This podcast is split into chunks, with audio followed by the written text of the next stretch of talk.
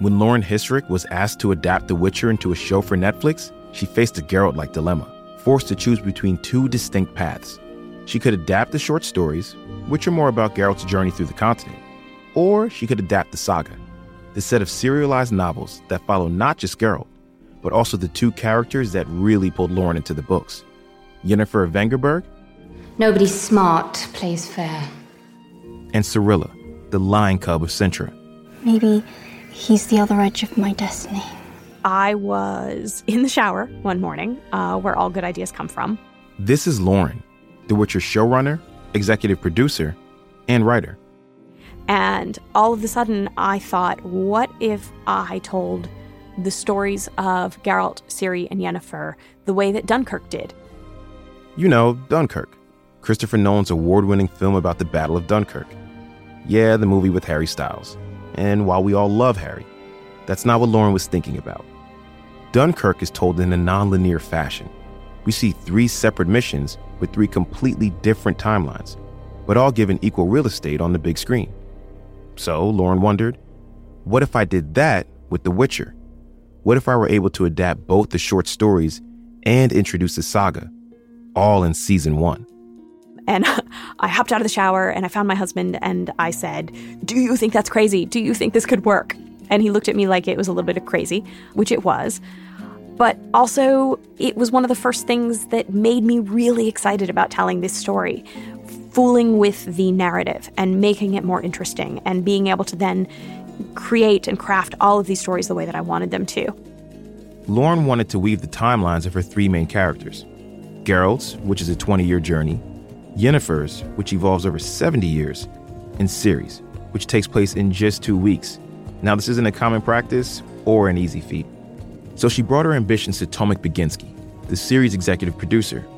Tomek is a huge fan of the Witcher novels, and he's also the dude who initially got in touch with the author to turn the books into a series. Lauren's approach to actually tell the story of Ciri and, and Yennefer and Geralt all together was really amazing. It was something like, oh, that's refreshing. It's it's risky but refreshing and fun. Let's do it. Okay, cool. But now Lauren and the writers just had to figure out how to actually pull it off. And to better understand how they did it, we're going to take a look at the timeline of a single character, Yennefer. How did the writers decide where to begin her story? When would she and Geralt cross paths? And how do you communicate the passage of time to the audience? This is Behind the Scenes of The Witcher, Episode 2 Yennefer of Vengerberg. I'm your host, Brandon Jenkins, and we're not going to waste any time, so. Let's do it.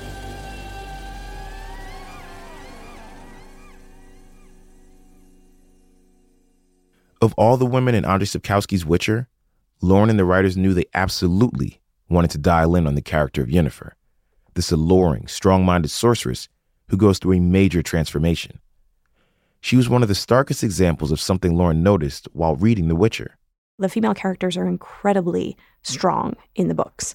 So strong that actually, as a reader, I was surprised because they were, you know, written in the 80s at first. And I thought, well, they're obviously, there's, there's a level of feminism in these books that is quite unexpected. When Lauren traveled to Poland and spoke with author Andrzej Sapkowski, she talked with him about these strong female characters. And digging in with Sapkowski, he explained to me the role of women after World War II in Poland and beyond, where a lot of the men had been killed in conflict, and women who had long sort of been the center of their home lives suddenly also had to become the center of their communities and the center of their work lives. They were the breadwinners.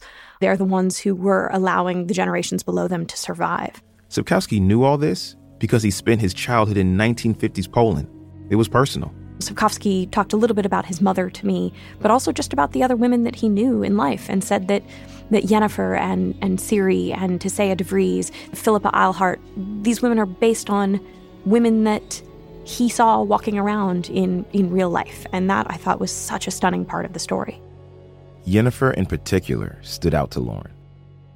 In the novels, we meet her as a fully grown, powerful mage. However, she does refer to her past a few times. There are a couple of sentences, and that's all there is. There's a couple of sentences in the book where she is reflecting on her past, or Geralt is is surmising things about her past. You can spot a reference to Yennefer in the short story Something More. It's mentioned that she's at the Battle of Sodden. And then, in the story The Last Wish, this is what Sapkowski writes when Geralt first meets Yennefer. The Witcher approached, watchful and silent. He saw her left shoulder, slightly higher than her right, her nose slightly too long, her lips a touch too narrow, her chin receding a little too much, her brows a little too irregular, her eyes. He saw too many details, quite unnecessarily. And the writers and I culled through all of those all of those sentences, pulled them together, and then actually crafted a story from them. This approach, being able to craft a story from these threads of information, dials back to Lauren's theory on adaptation, which is that it's about adding to the original, not taking away from it. What's the sentence that the author deleted? What was the sentence that there wasn't room for? The, the book was already 350 pages long. What would have been said if it was 400 pages long? Sure. Lauren and her writing team could have encapsulated Yennefer's backstory as a single episode flashback. But that's not their style. Instead, they built out Yennefer's timeline, from her arrival at Aretuza Academy all the way to the Battle of Sodden, across the entirety of the first season. All the Aretuza storyline? This is Tomek again, the series executive producer and OG Witcher fan. All her character arc when, when she's going through this horrible change and, and all the things which are happening basically till the last episode are developed in the writer's room in, in Lauren's team. And Lauren knows that I was terrified. I was like, oh my God, oh my God. Uh, as a fan, as a, somebody who, who actually knew the books, there were so many new elements that I was like thinking, okay, how the fans will re- respond, how people will get into this story. Lauren and her team made sure to maintain the author's spirit, the darkness, the contemplation, the humor, which gave them the freedom to expand on the world created by the books. To me, for fans, I think it will be fun to watch Yennefer develop and say, oh, I recognize what was wrong with her before her transformation, or I recognize her reference to her abusive father. But then we actually get to see her abusive father. We actually get to see her experiences in her disabled body and see what that's like for her. And to me, it's an added bonus of being able to do this on television. Lauren and her crew love taking creative leaps, like adding to Yen's backstory. But it does create a bit of a hurdle for casting. You see, Yennefer begins the season as a 14 year old girl, but by the end of the season, she's somewhere in her 70s. Now, even though she doesn't look it due to all her anti aging magic, if we could all be so lucky. So, the casting director, Sophie Holland, has to find someone who is young but can play old and can go through a massive transformation on screen. Fortunately for Sophie, while in the midst of casting another project, she met a memorable young actress straight out of drama school, Anya Chalotra. So listen, I can tell you a story about Anya, which is the first ever professional audition she had was with me. And she brought her dad to the audition and she was mortified. She was like, Oh, dad, don't come in, don't come in. But like, honestly, her dad is to die for, I swear. But I just knew from that first meeting, I just knew from that first meeting that we would have this journey together, that somehow our journeys were linked by destiny. I know it sounds crazy and you probably think I'm insane to say it, but I really do think that.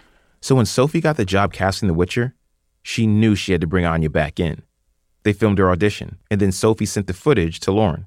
But I never say much about it when I'm kind of excited. So Lauren, I think, knows by the kind of, because I haven't said anything, that I kind of feel something. And I sent it off to Lauren, and she was like, oh, I really like this girl. And I was like, You ain't seen nothing yet.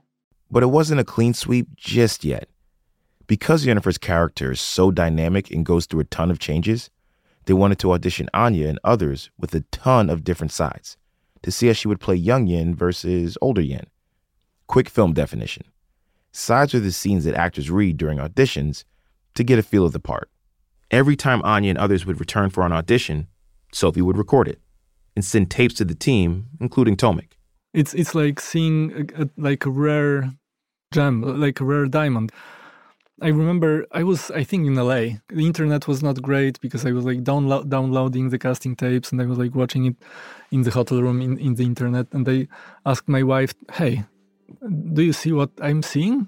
And and she she saw Anya and said, "Oh my God, she's Yennefer."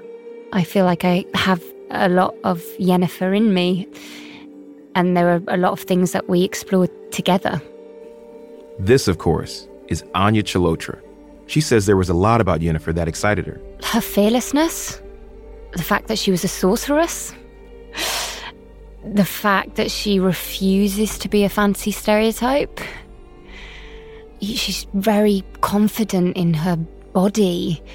And and the fact that, you know, we were exploring her backstory in this series, that was really interesting. I mean, that was that drew me to the character as well because I wanted to know what was underneath this cold exterior. Yennefer's frigid demeanor is a result of her rough upbringing. When we first meet her, she's just a 14 year old with a twisted spine, milling about a pig pen while being harassed by local bullies. Now it smells of pig shit. You've been spying on us, you creep. Of course, look at her. No one's ever kissed her. Could she even stand up straight to do it? She looks drastically different from the Yennefer we see later on. Anya Chalotra is a beautiful girl, so it was a hard thing to make her look ugly, but we tried our best. this is Chilla Blake Horvath. She takes care of hair and makeup for everyone not named Henry Cavill. And when it came to Yennefer, she spent a lot of time ideating and designing her looks. To make Yennefer's character less gorgeous, they gave Anya a short, unflattering wig complete with blunt bangs to wear. Then she got dental prosthetics to make her chin bigger.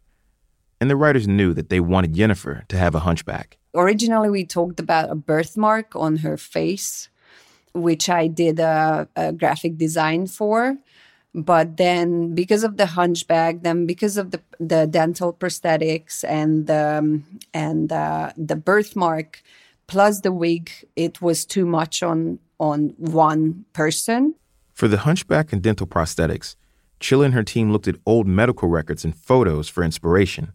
How somebody would look with that kind of hunchback and then we just um, go with few designs uh, like graphic designs for levels of hunchbacks, for example, or level of the face um, disorder, or how would the jaw look like if it was like a little bit twisted to one side or another. So we just check these kind of images, real images, and then we start making like graphic designs. The next step is to have her team make molds of the designs. Now, since Anya wouldn't be able to stand up straight with all the prosthetics, they had to run some tests with her to make sure she could handle wearing whatever they created for 10 to 12 hours at a time. We had to glue it on, so we have to test her skin, how it reacts wearing it for like 10 hours, and how it affects her acting. The prosthetics, it completely, the, the just like looking at the floor a lot and it, it, completely changed the way I related to people. I felt inferior. I, I felt sad and scared. Yeah, I, I found that that really helped develop. Uh, you get into get into the, the younger Yennefer's skin. And what we find out about young Yennefer right away is that she's something magical. Back in the pigsty, where we first meet Yennefer, when she's being pinned down by those bullies.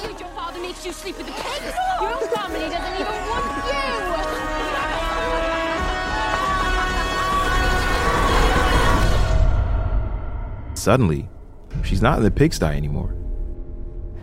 How did it get here? Well, it looks to me like you portaled in. What? She's in a dark cave at the Aretuza Academy with a young student who's studying there. And yeah, she portaled there. Like magic. Yennefer was unaware that she could do magic, which in the world of The Witcher is referred to as chaos. Here's Lauren again. One of the things that we delved into at the very beginning is how to portray magic, which has been done in every different version of entertainment, but always ends up feeling like an easy escape from challenging situations. if you can just poof yourself out of any place, then well, what's the fun in that? It takes the stakes way down. So, one of the things that we have worked into our world is that there's a cost to practicing magic. In every situation where a mage will choose to perform magic, they will lose something of themselves from very big things or very small things. Sometimes they'll just get tired. Their nose will start bleeding or their ears will start bleeding, and they'll actually be sucking their life force out. Think about the scene where Yennefer's classmate Fringilla tries to make a rock float. Her hands end up shriveling and blackening from the energy she's using. I'm doing it! Your hands.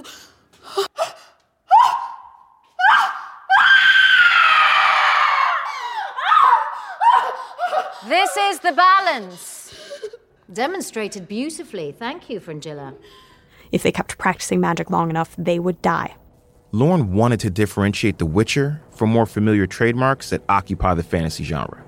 There's no magic wands, and no one stirs a cauldron. My children are huge fans of Harry Potter, so we've read all the books, we've seen all the movies.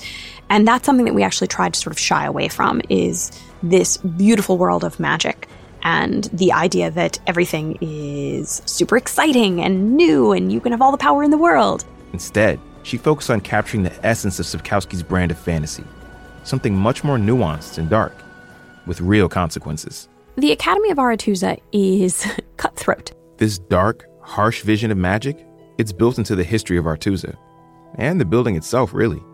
You know, Aretuza, you know, in the world of The Witcher, is it was built by the elder races. This is Andrew Laws. He's a production designer, which means he's tasked with figuring out what the world of The Witcher actually looks like. For Andrew, his inspiration always starts with the story itself. And when it came to Aretuza, he leaned into the idea that the school was built by elves. Elven mages taught the first humans how to turn chaos into magic. And then the humans slaughtered them. That architecture had to be an important part of that. So there's a lot of discussion about what we wanted to do with elven architecture and where we wanted to go with it and how we wanted to ground that. You know, elven architecture, whimsical, graceful elves living in mushrooms or making cookies in some treehouse. Andrew didn't want any of that.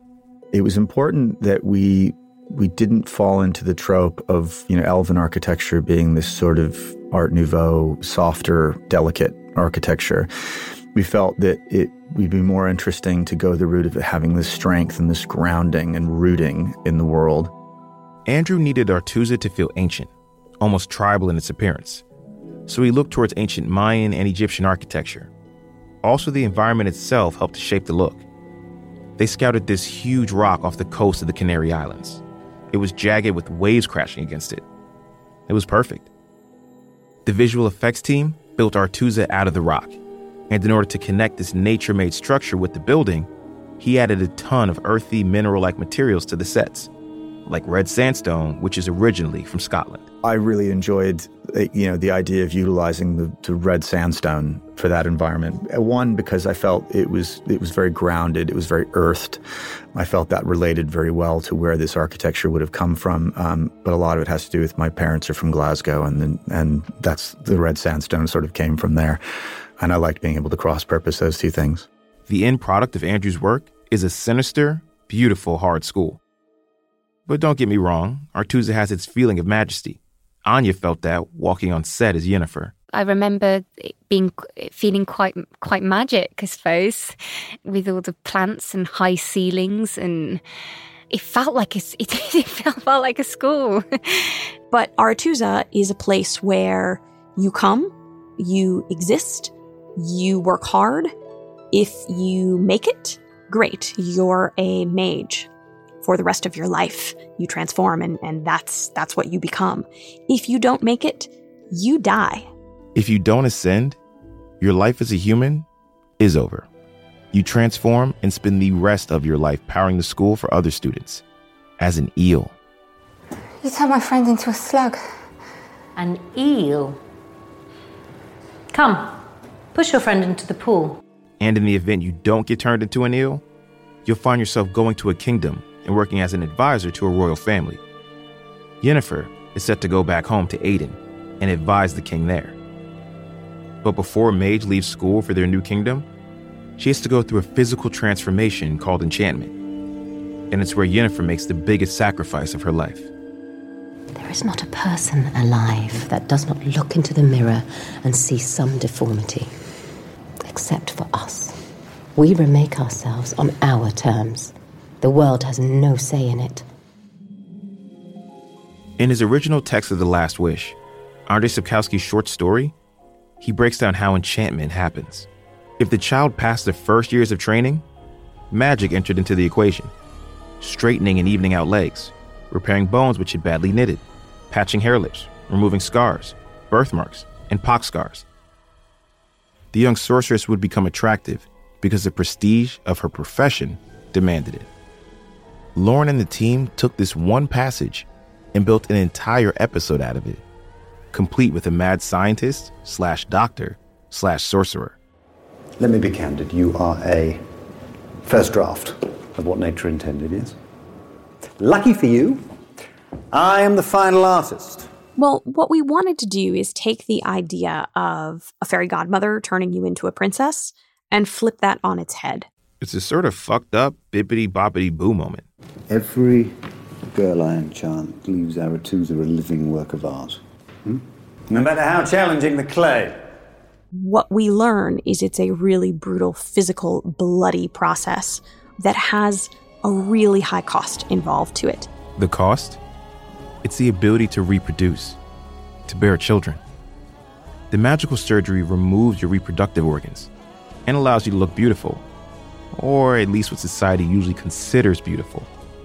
For Yennefer and the writers, that choice presented a conflict. Yennefer exhibits some physical disabilities when we first meet her, and we didn't want to just assume that Yennefer wanted to be beautiful, that that was her big goal in life, you know? She wanted to not feel these deformities, but instead be beautiful. It just felt like too simple of a way to handle this character. What do you want?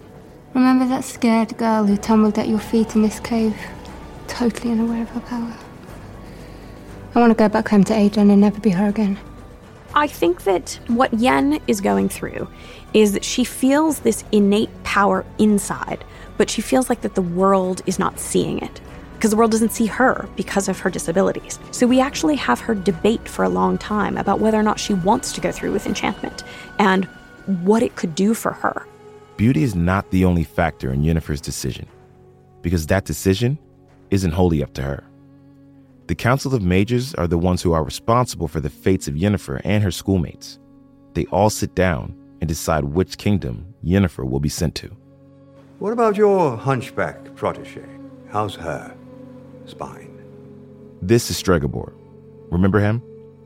We met this wizard in his Garden of Eden Tower of Illusion back in the first episode, which technically happens years after this council scene in episode 3. You can see how the writers made Yennefer Geralt, and Ciri's stories all connect to one another from their different timelines.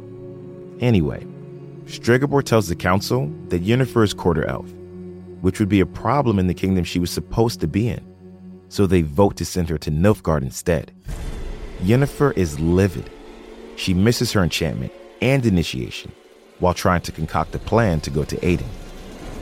It all comes to a head back in the cave where she first learned of her powers, where she first met Istredd, her lover at Aretuza, who secretly spies on her for Stregobor. My world is cruel, unpredictable. You enter, you survive, you die. You know, victimhood is not your color. Nor heroism yours. You're just angry because you lost your chance to be beautiful! I want to be powerful. Seen and adored with everyone watching. It is what I'm owed. She is driven by her insecurity and her need for unconditional love and to be the strongest version of herself and to have that reflected on her outside. Yennefer is not going to let other people's perception of her blood or her body dictate her future.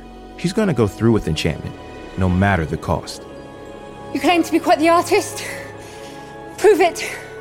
Yennefer bursts into the surgical room while the sorcerer who performs all the enchantments is packing up. I need time to prepare the herbs. That won't be necessary. Don't be foolish. You can't be awake during the procedure. I can. I called it the rebirth throughout the whole time we were doing it. Alex Garcia Lopez is a director who's worked on shows like Daredevil and Luke Cage. And he's the one who brought this episode to life. Again, we see the multiple timelines of The Witcher serve a narrative purpose. Yennefer's enchantment scene is intercut with Geralt fighting the Striga, the monster that's really a cursed little girl. Even though these two scenes are happening in different timelines, we can see their parallel transformations. Geralt goes against the norm and wants to save the child within this monster rather than kill it, like everyone expects from him. And Yennefer's trying to save someone too herself. Of Yennefer's entire seasonal arc, this was the time where she eventually kind of took it a step further and decides to take destiny into her own hands. Leave my eyes. These as well. Yennefer is referring to the scars on her wrists from where she had attempted suicide. She's strapped to a medieval looking chair, waiting for the wizard surgeon to begin. And he does, by taking out her uterus.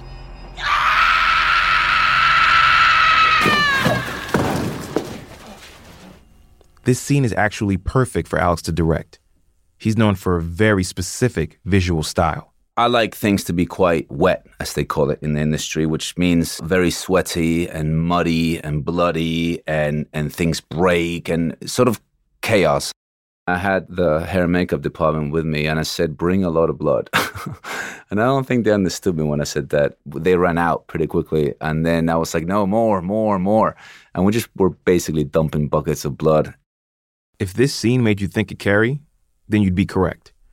It turns out the movie based on Stephen King's haunting novel about a vengeful high school misfit was one of Alex's visual references. They filmed all of this on what's called a closed set because of the intimacy of the surgery. Not only is Anya nude throughout the scene, but it's also extremely emotional. The only people on set were Alex, Anya, and a few crew members. The wetness of it all, the blood and sweat, it helped Anya go deeper into the emotions. Because, of course, she's not really being operated on. Alex also helps set the mood by blaring dramatic classical music. There's candles burning everywhere, and Yennefer is sitting in a literal ring of fire. So, yeah, it's intense.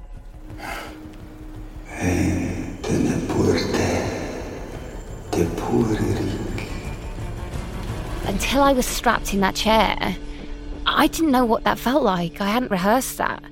And I don't know, I didn't know what was going to come out my mouth until I until I screamed and and and whatever did happen on that day came really organically.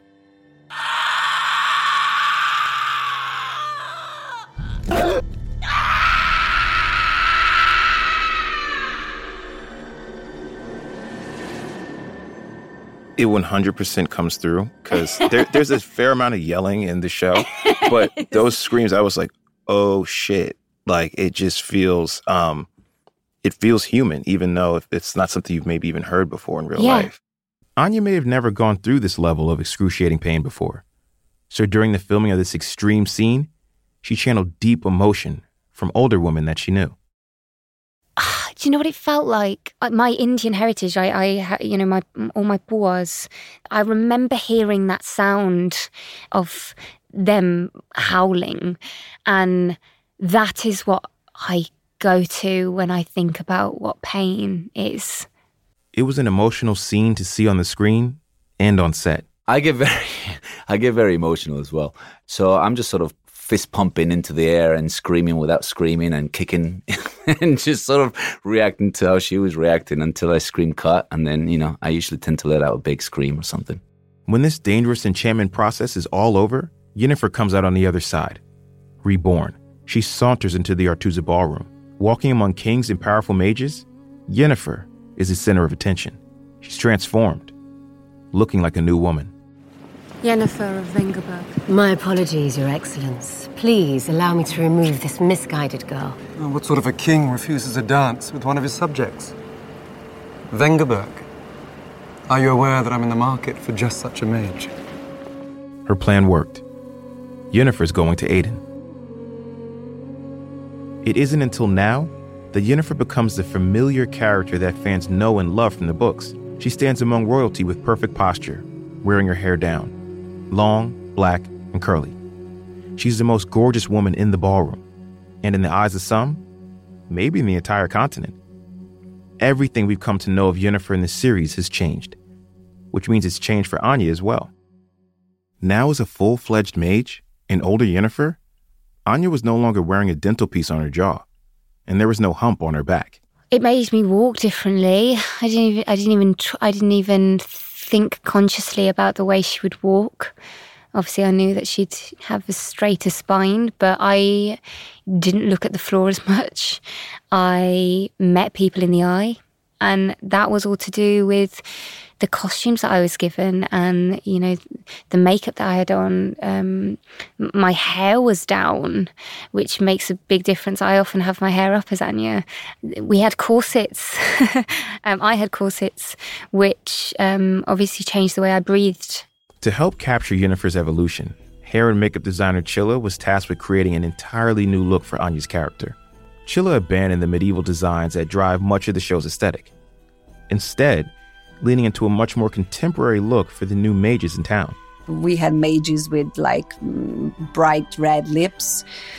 Basically, nowadays makeup, which can be an eyeliner, which can be a smoky eye, it can be anything. Yennefer was given a green eyeshadow so her lilac eyes would pop.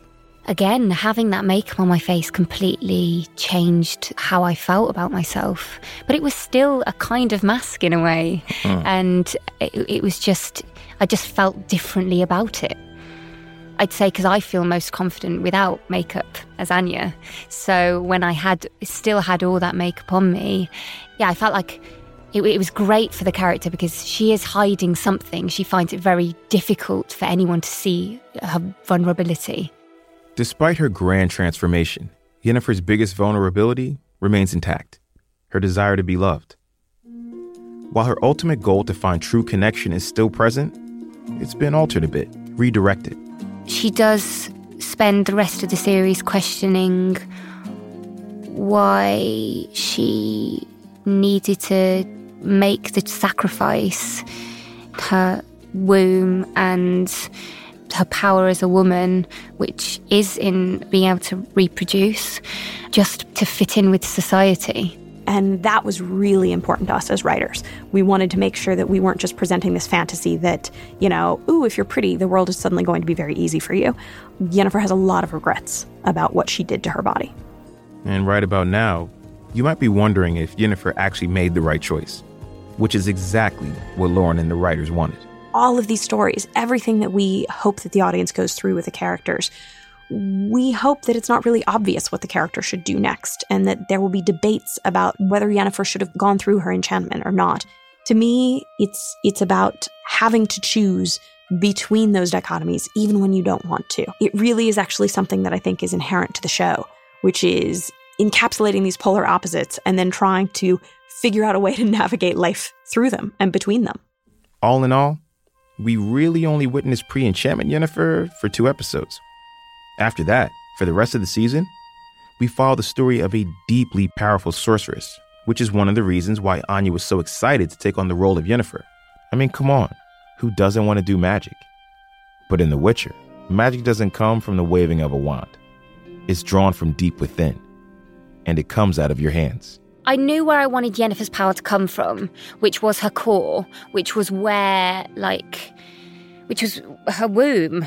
that is where I wanted to the source of her power to be, but knew that that had to be directed through her hands, and so that's something I didn't want to overcomplicate that movement. So it took a lot of practicing in a mirror. Anya wanted to make sure those movements didn't look silly, so she spoke with the directors about how she should move her hands did it capture the intensity they were going for? Sometimes I could feel so powerful and it would look absolutely ridiculous. so we had a lot of fun exploring that.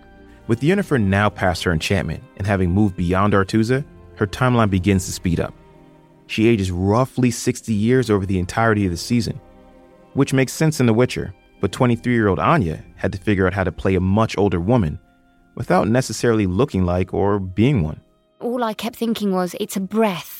It's a change of breath. And that's something which I thought about a lot. Like, I, I, I couldn't change too much about myself. It wasn't about affecting anything. You know, her breath as a 40 year old woman would be different at that stage of her life because of the experience she had up till then. She would be calmer about some things and more hot headed about some things.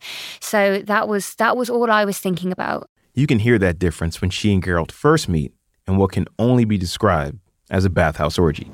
Your heartbeat is extraordinarily slow. You're a mutant. A witcher. Geralt of Rivia. Hmm. The famous white wolf. I thought you'd have fangs or horns or something. I them filed down. Some of the lines in this episode, like, Your heartbeat is extraordinarily slow, come straight from Sapkowski's short story, The Last Wish. That short story is the first time we meet Yennefer in the books. Geralt stumbles into her while trying to save a friend. It's a wild scene. Yennefer is in a merchant's house amongst a bunch of naked people. There are clothes strewn all over the room. For a few pages, Geralt struggles to figure out who this mysterious and powerful woman is. Here in Lauren Hissrich's TV adaptation, a similar scene plays out, and it's where Yennefer's and Geralt's timelines finally intersect. Yennefer may be a mystery to Geralt, but we, the audience, we know her. We've seen her grow and change for four episodes. Telling Geralt and Yennefer's stories non-linearly makes this meeting a much greater payoff. What I love about Geralt and Yennefer and their relationship is they can't live with each other and they can't live without each other. And it to me is so realistic about so many romantic relationships, which is the love and hate and the push and pull, um, especially of two characters who are so strong and so independent um, and who are, are determined to survive and succeed in the world on their own, who then find their equal and then don't know what to do about it. This isn't a meet cute where Geralt and Yennefer end up spending the rest of their days or even the rest of the season together. But the fact that they aren't always together in that series on their own too, that was important to Lauren. To me, they're a broken family. They are three people who don't want to want anyone, don't want to need anyone, and yet are still drawn to each other by destiny, it turns out. And uh, it doesn't go so nicely when they first find each other.